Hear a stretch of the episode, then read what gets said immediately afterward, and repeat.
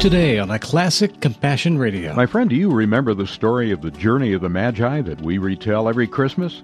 Well, that journey was literally relived on the 2000th anniversary of Jesus' birth. And today and tomorrow, you're going to hear about that great adventure.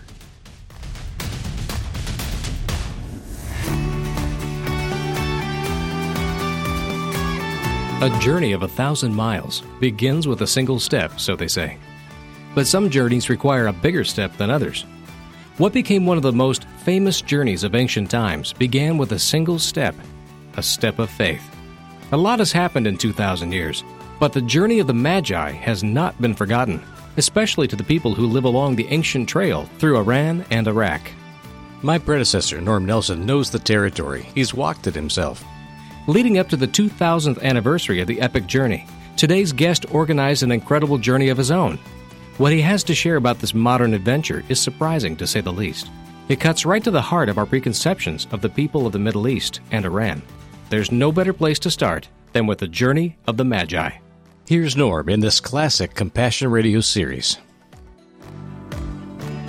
I believe that you're going to both learn a lot and be encouraged a lot as you listen to our special guest who's with us both today and tomorrow. Now, our conversation for the next two days combines two important elements of God's work in the world. First of all, it shows how God works in our lives to make us useful vessels for His service, no matter what our background may be. And secondly, it shows how God is at work through obedient servants, bringing reconciliation into the ongoing conflict between Israelis and Palestinians. These two days tell an important story and a fascinating account of how the journey of the Magi was relived 2,000 years after the original journey and served as a witness to the Prince of Peace in the peace starved Middle East. Our guest is Robin Wainwright, the founder of the very effective ministry known as the Holy Land Trust. Let's meet our guest and hear his story. Robin Wainwright, welcome to Compassion Radio. Thank you. Robin, I'd like to hear a little bit about your personal testimony. You were sharing with me yesterday when we were talking, and I was just captivated by what you had to say about how you came to know Jesus Christ as your Savior. Would you share just a little of that with our listeners? Yeah, I would love to. I grew up, I would say, a religious orphan. Our family had no religious orientation. On my father's side, his mother had a Jewish ancestry. They were not raised in any religious participation. My father he was actually raised in an orphanage from about 10 years old on. And so he had really no religious orientation at all. And my mother also had a, on her mother's side, Jewish ancestry, but was not raised in a religious environment. So hmm. this was a very struggling family, a very broken family, a very hurting family. There was family violence in the family and mm. five children. We were very poor. We were completely isolated, no relatives, no friends. Now I look back on it and realize very strange, very unhealthy, wow. very hurting family, completely isolated from everyone. And this was the family I, I grew up in and didn't hmm. know the difference. But when I was in college working my way through, I worked six hours a day from 6 to 9 in the morning and in the evening from about 6 to 9 in a sandwich shop to just work my way through school. And one night, a rainy night, a man comes in he was a retired Methodist minister, and his wife was taking an eye class, and because of the rain, he came in to get a warm cup of coffee and a sandwich. And he began to ask me a lot of questions. He was very good at just pulling out mm. one story and got me to talk about my life. I don't even remember the questions he asked. You know, I don't remember the things he was particularly interested in. And somehow, even though I'm kind of an introvert and don't really talk that much about myself, he he got me to spill out my story and the tragedy of my family and all. And and then he did an amazing thing. He looked at my life and said, You know, here and here and here, I see God getting involved in your life. I see God trying to get a hold of you. I hmm. see God building things into you. Therefore, I believe that God has some important things for you to do. And if I were you, I'd find out what they are. I wouldn't miss it. Wow. And I was stunned. you know, I, well, first of all, the good news there was that God had already gotten into my life. Hmm. And I had no clue. And the other good news was that there was some important things for me to do. And my family really lived in absolute futility. Hmm. Any problem they tried to solve would be a dead wall. I mean, you know, they could not get dinner ready. Dinner came as a surprise every night. Truly, my hmm. family was just totally stuck. And it felt tremendously futile to live hmm. in that family. And then to have a hope out there in front of me that hmm. maybe God had already gotten into my life, unbeknownst to me, and that God had something, some important things that I could be part of that were what God was doing in the world was just a tremendous announcement of sort of opening a window of good news. But I told him, I said, you know, kind of embarrassed, you know, honestly, I don't know what God does. so I Wow. don't know what would that look like? What would what kind of things? I mean, help me here. And he he didn't quote me one Bible verse in this whole mm-hmm. thing, but the Spirit clearly led him. He couldn't have said a more important thing to me than, you know, God has some important things for you to do. And so he said, well, you know, my wife is out of class now. I got to go get her. It's raining out there. He says, but I'll tell you, I'll write down the name of this place. Westmont College. It's a Christian college, and you can go down there and find out. These people will be able to tell you what God does.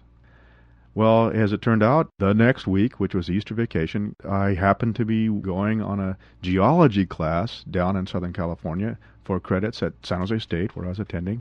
And I said, well, I'll just go by there. and I went down and talked to the track coach and made plans to, to go to Westmont College. And I did. I transferred there the next year, and I studied Bible and I studied church history. And by Easter of the next year, I made a commitment that I want to be part of this story. I Oh, want to be a. Christian. And it all began there. Hmm. From there, the tremendous professors I had and uh, the ministries that I was able to involve in have just been astonishing to me. But just because this man took the time and say, God has something important for you to Yeah. do, it was truly amazing. I just love that story, Robin. Well, I know that you went on to theological seminary and you became involved in ministry in various ways, but you ended up having a passion for the Middle East. And that's probably the reason why you're here today, if I know why you're here entirely. But we both have a passion for the Middle East and for what God is doing there. Could you tell us how it is that this passion developed in your life? Is it something that was always there? Did it develop at Westmont, or where did it come from? I think partly because I learned gradually that I had Jewish ancestry, and Mm. you know, and that vaguely meant the Middle East. I couldn't really put my finger on where that was on the map, but uh, I was interested in the Middle East in general. And I had an opportunity at Fuller Theological Seminary while I was studying. You could take a middle year out and spend a year on the mission field somewhere. And so I decided, well, boy, when would I ever get to do that? So, and missionaries had always been very important in my understanding of the faith and understanding God's hmm. purposes in the world. And so I thought, well, this would be a tremendous thing. And there happened to be a missionary who was in the Middle East and had a home really just at the foot of the walls of the old Jerusalem. Mm. And he was ministering among Arab peoples. And Jerusalem, I mean, uh, sounded good to me and sounded like close to my people, Jews, who I didn't know at all. and so I decided to go and spend a year in the Middle East. Well, as it turns out, I didn't get to meet any Jewish people because there was a dividing wall there and you couldn't go back and forth. And so the only people I really got to meet that year were Arab people, Palestinian people, people in Iraq. I got to travel all over the Arab world that Hmm. year.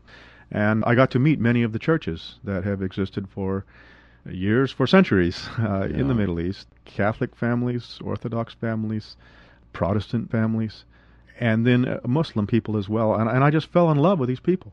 They, Mm. They're so hospitable, so gracious, so gentle. Not at all what you hear on the news. And it came as a surprise to me.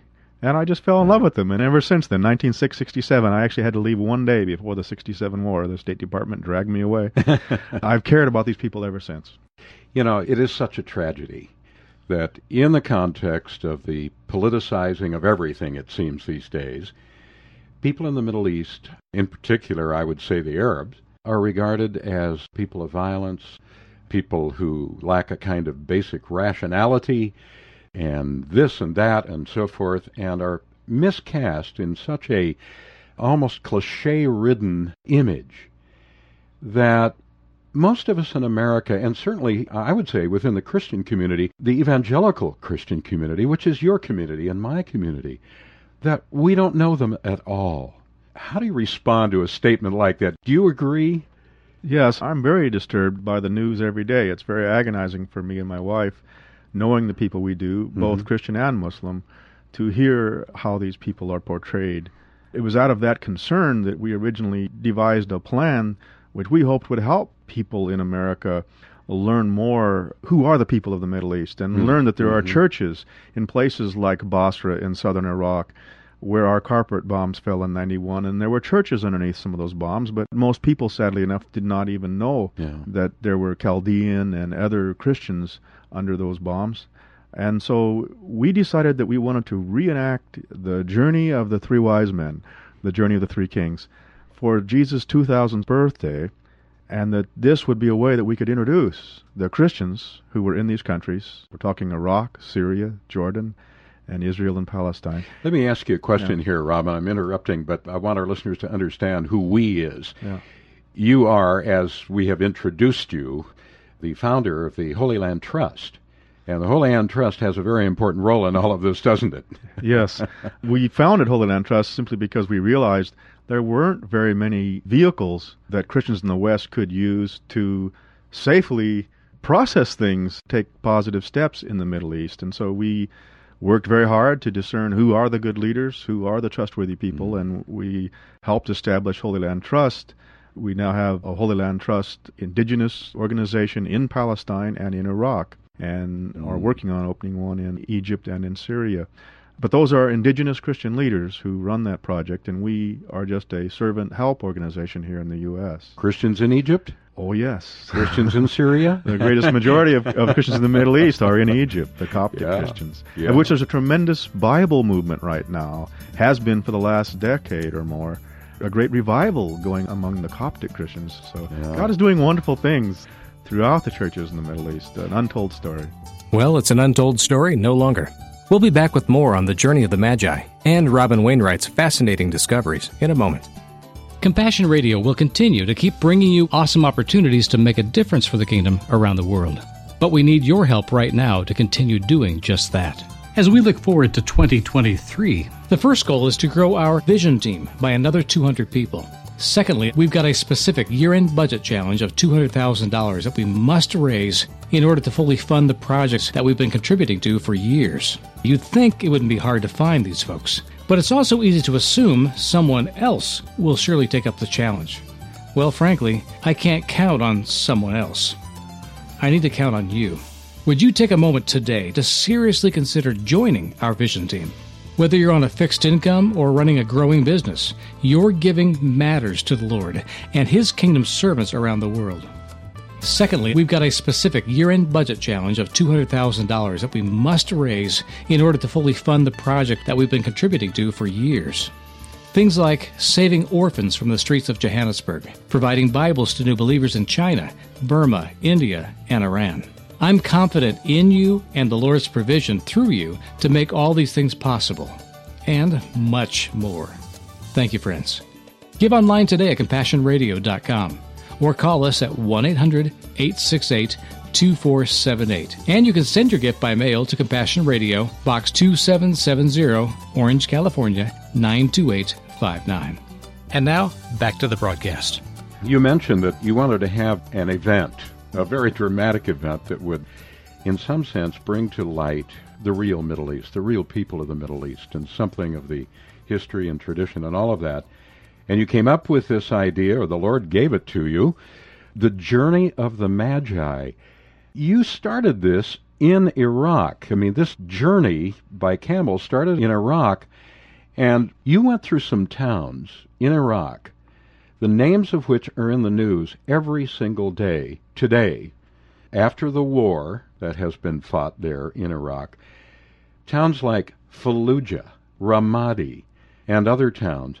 These are towns that are in the news as places of incredible violence and hatred toward Americans, and toward the American military, and all that. You went through those towns, didn't you? You know, we walked through all these towns that are on the news today Fallujah, Ramadi, Hit, Haditha.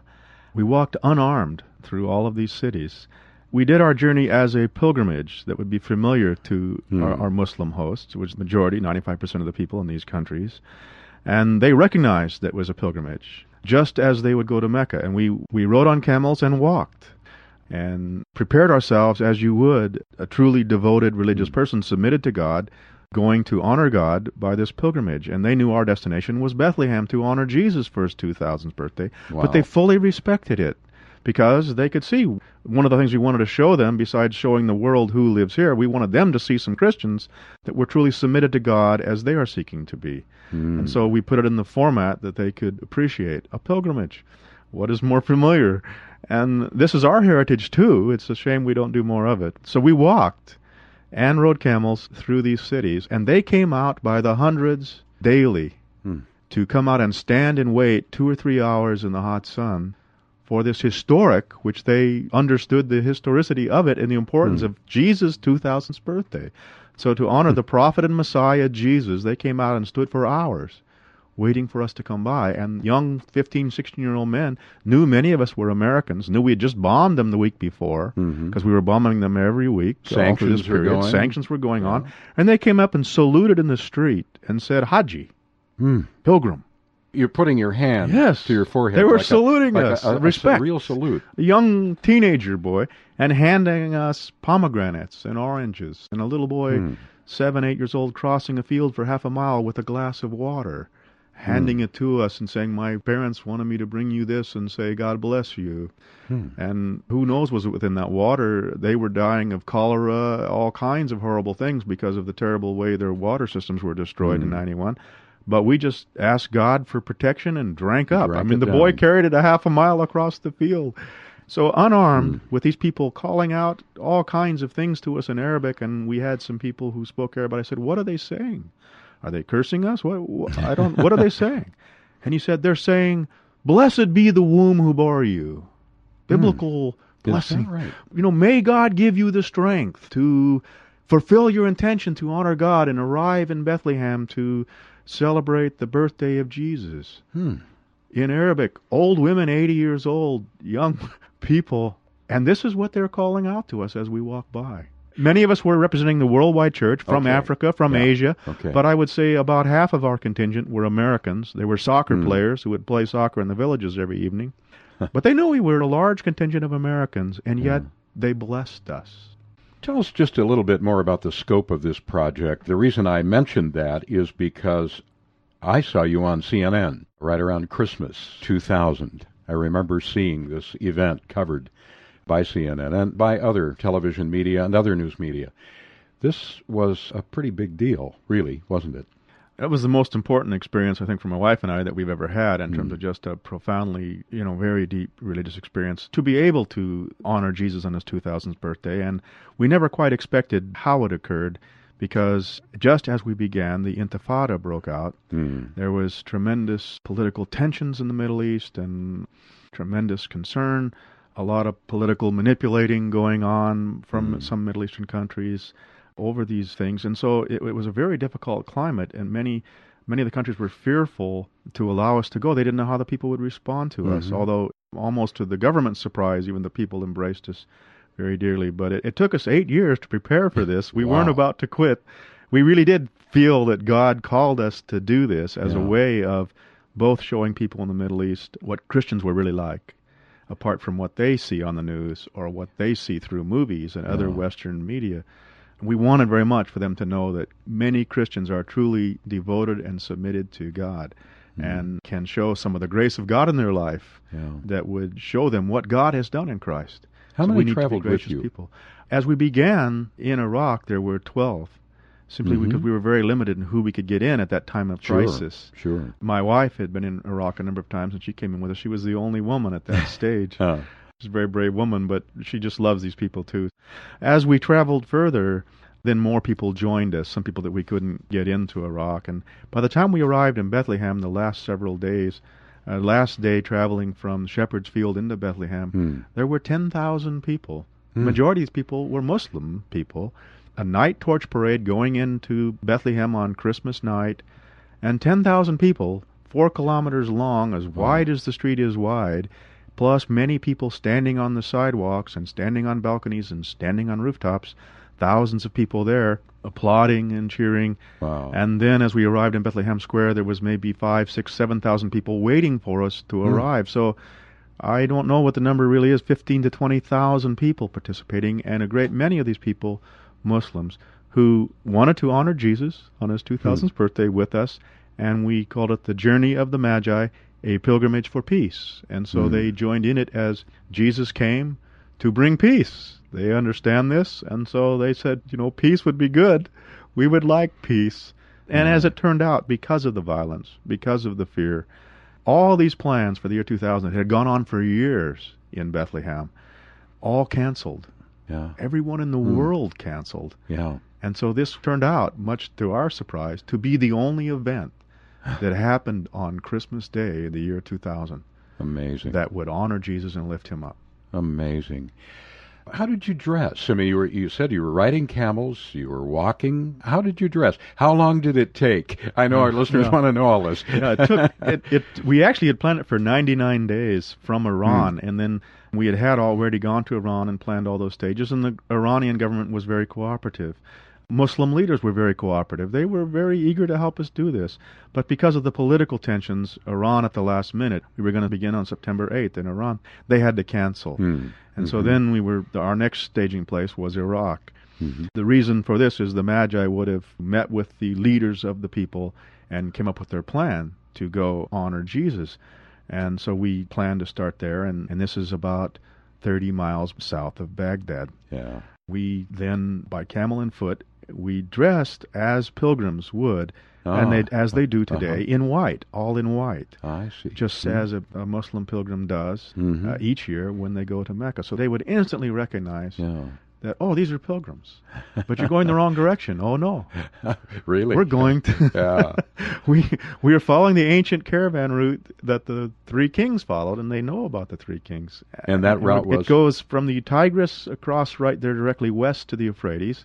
And it goes north up the Euphrates through all these cities of Fallujah and Haditha and so on that I mentioned, to Abu Kamal, which is the border between hmm. Iraq and Syria, crosses over, goes to Palmyra in Syria, hmm. then down by Damascus and south into Jordan, and then from Jordan goes down into the Jordan Valley, mm-hmm. uh, the old ancient Roman road, there, where there's still markers in that road from 55 AD and so on, and along that road, and finally across north of the Dead Sea there, and up to Bethlehem through the hills, exactly as the ancient travelers would have gone.